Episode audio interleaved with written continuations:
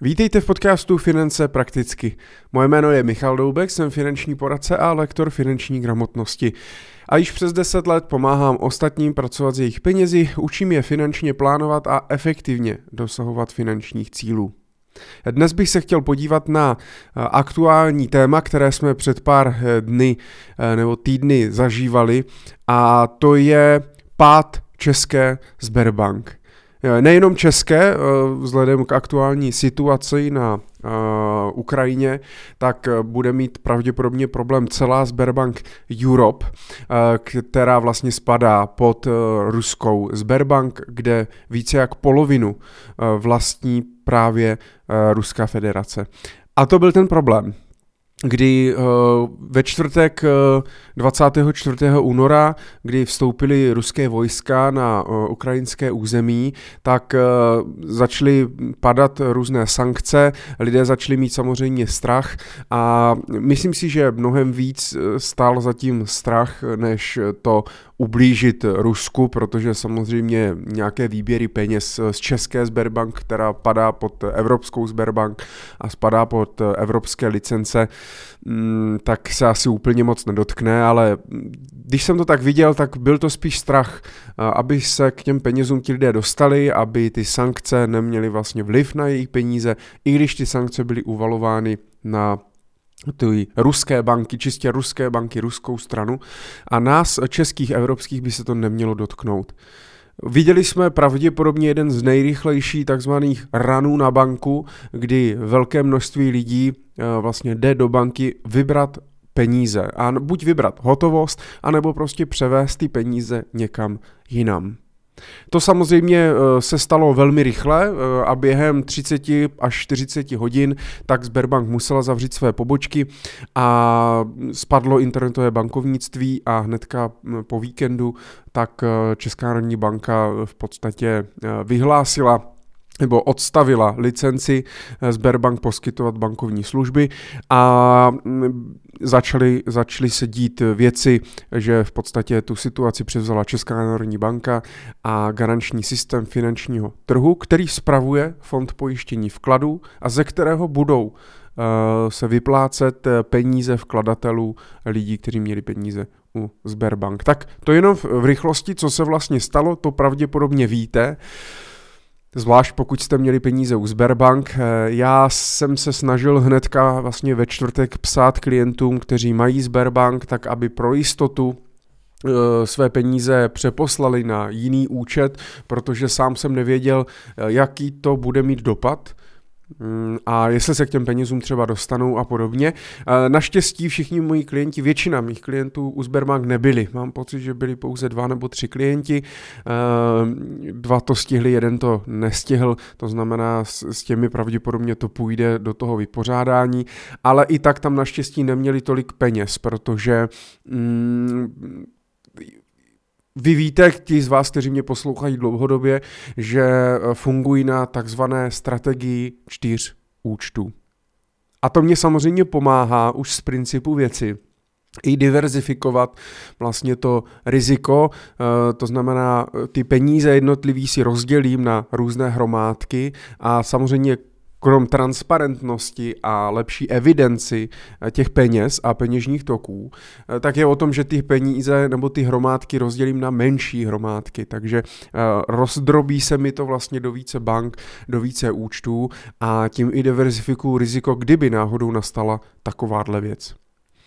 V minulosti některé banky samozřejmě padly, Sberbank nespadla kvůli tomu, že nebyla schopná dostat svým závazkům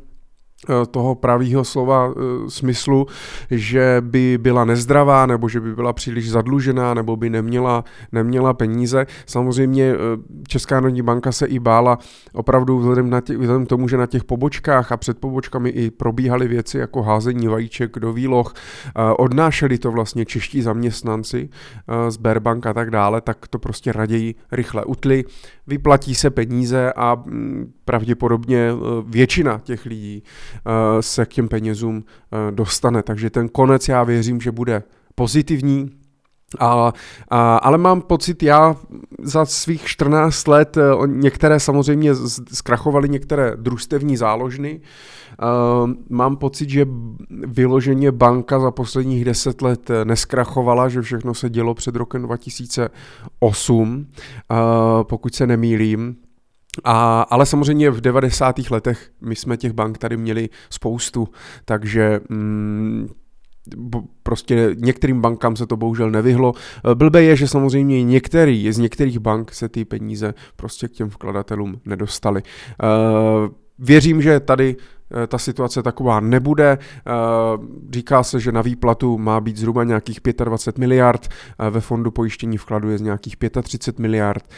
takže a případně ten garanční systém finančního trhu může vydat i nějaké dluhopisy, a tím získat financování na odškodnění nebo na výplatu těch peněz, takže a pak by pravděpodobně nastoupil stát, který by to snad chtěl nějakým způsobem zachránit. Tam už je to samozřejmě diskutabilní, protože tam to už zaplatíme my jako daňoví poplatníci, takže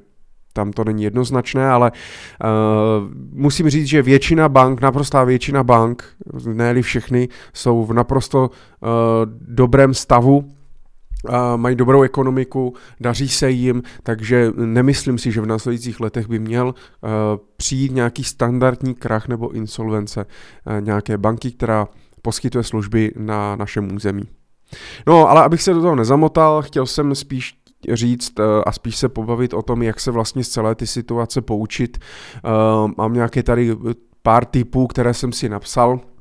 A jeden z těch bodů je samozřejmě vždy mít v partnerském vztahu dva účty. Ono se hodí, i když nejste v partnerském vztahu, ať nejsem diskriminační, tak samozřejmě i když jste sám, tak je dobré mít dva různé účty a může to být klidně jeden hlavní účet, kam vám chodí výplata a druhý prostě takový nějaký rezervní, nebo spoustu lidí si udělá i druhý účet například na platby na internetu a tak dále, prostě nějak si to rozdělí a určitě je to super, určitě je to dobrý a v partnerském vztahu já vždycky doporučuji mít dva účty, aby každý měl prostě svůj zvlášť účet, kam mu chodí třeba peníze, ze kterého se platí nějaké svoje osobní věci. Následně může mít samozřejmě člověk i společný účet, kam oba dva ti partneři posílají nějaký předem stanovený budget a z toho se platí společné, společné výdaje, ale i z nějakých nejenom z diverzifikace, z důvodu nějaké krachu banky, problému, likvidity, tak je to samozřejmě i z toho krizového důvodu, pokud jeden z těch manželů, partnerů prostě umře nebo bude v komatu a tak dále a byl by jenom jeden velký společný hlavní účet v té rodině, tak by mohl být problém. Často to bohužel vidíme tak, že všechny ty účty, všechny ty investice, věci jsou napsané na chlapa, ta žena k nim v podstatě buď nemá vůbec žádný přístup, nebo si myslí, že k nim má nějaký přístup, ale když se tomu chlapovi něco stane, tak se většinou ukáže, že žena zůstane vlastně úplně bez peněz. Od té doby já vždycky doporučuji, aby například rezervní účet s rezervou té rodiny měla žena, ostatní účty třeba mohl mít chlap. Jednoduše tak, aby ať se stane jednomu nebo druhému něco, každý se dostane k nějaké krátkodobé likviditě, kterou může použít a může z toho zaplatit nějaké závazky, nějaké věci a nedostane tu rodinu do těch potíží. Takže určitě je dobré mít v partnerském vztahu dva různé účty, každý by měl mít svůj majitel a ideálně u každý u jiné banky. Pokud bychom se bavili s tou vzhledem k té dnešní situaci, tak určitě doporučuji mít účet u jiné banky. My to doma máme například rozdělené tak, že já mám hlavní účet u ČSOB, žena má hlavní účet u Airbank a společný účet, kam vlastně ze kterého platíme jídlo, drogérii a společné věci, tak máme u F I O banky. Takže máme rozdělené mezi tři banky vlastně právě nějaké tři hromádky, to znamená, i kdyby se jedna,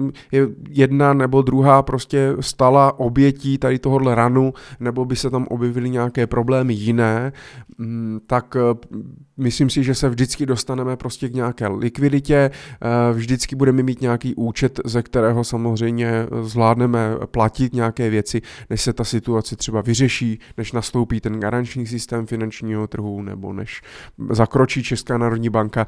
a tak dále. Já už jsem samozřejmě díly v předchozích dílech mluvil i o tom, že je dobré mít doma nějakou hotovost, například ve výši jednoho, dvou platů v malých bankovkách, tak samozřejmě i to se hodí udržovat nějakou takovou hotovostní rezervu, aby kdyby například právě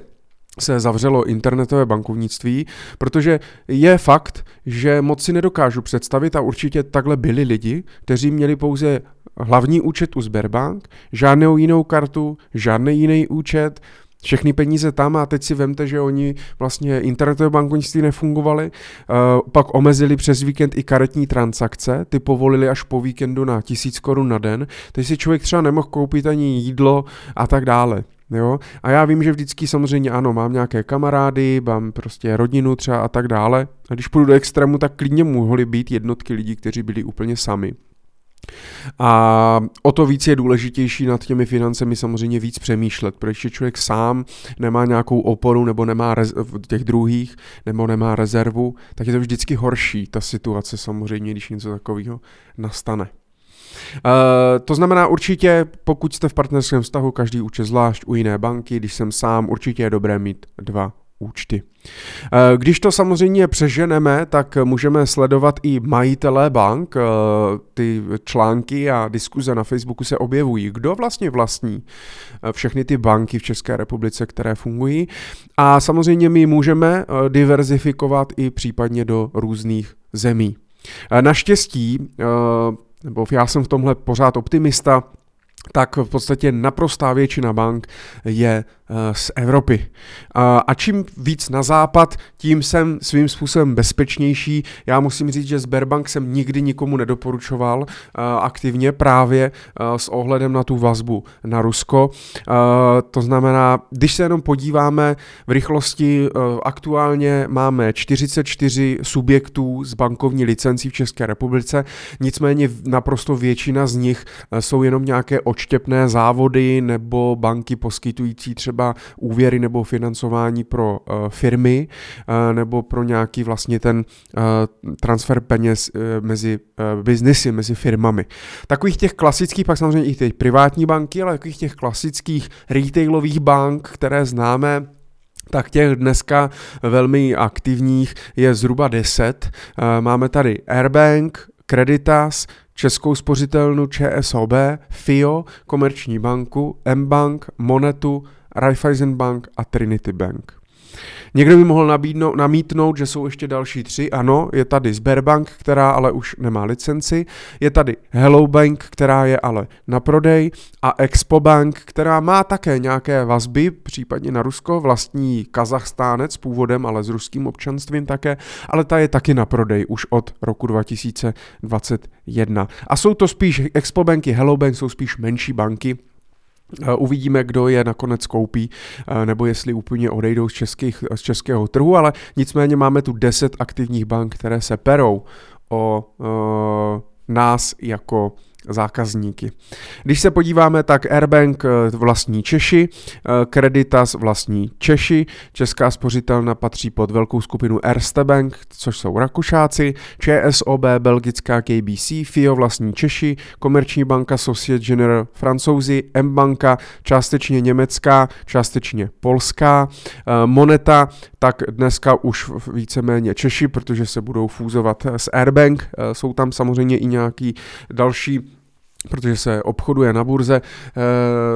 tak jsou i tam nějací další vlastně zahraniční investoři a tak dále, ale převážně Češi. Raiffeisenbank, Rakousko, Trinity Bank, Češi. Takže vidíme, že to máme i nějak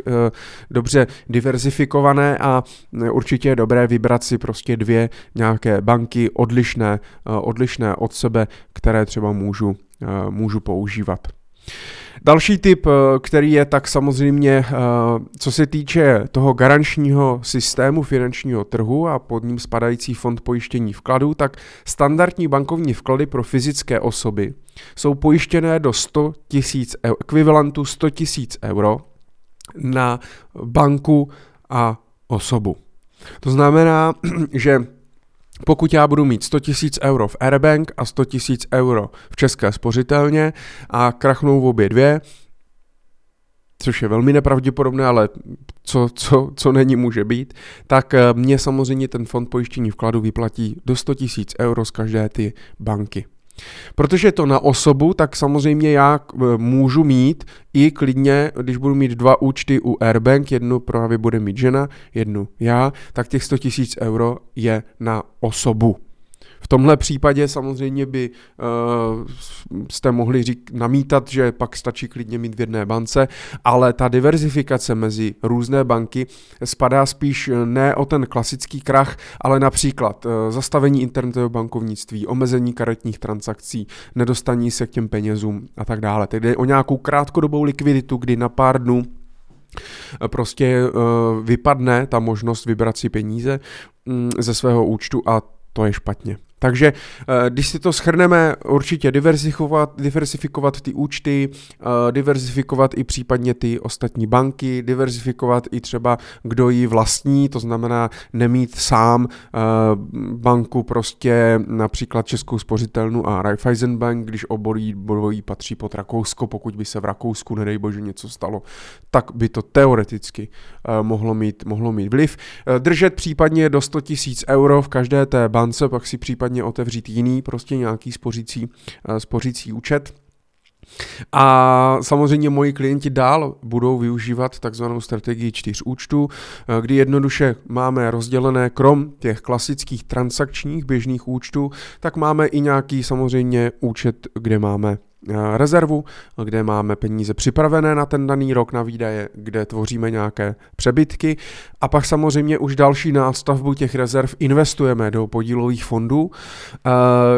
kde ale ty podílové listy jsou psané na mě,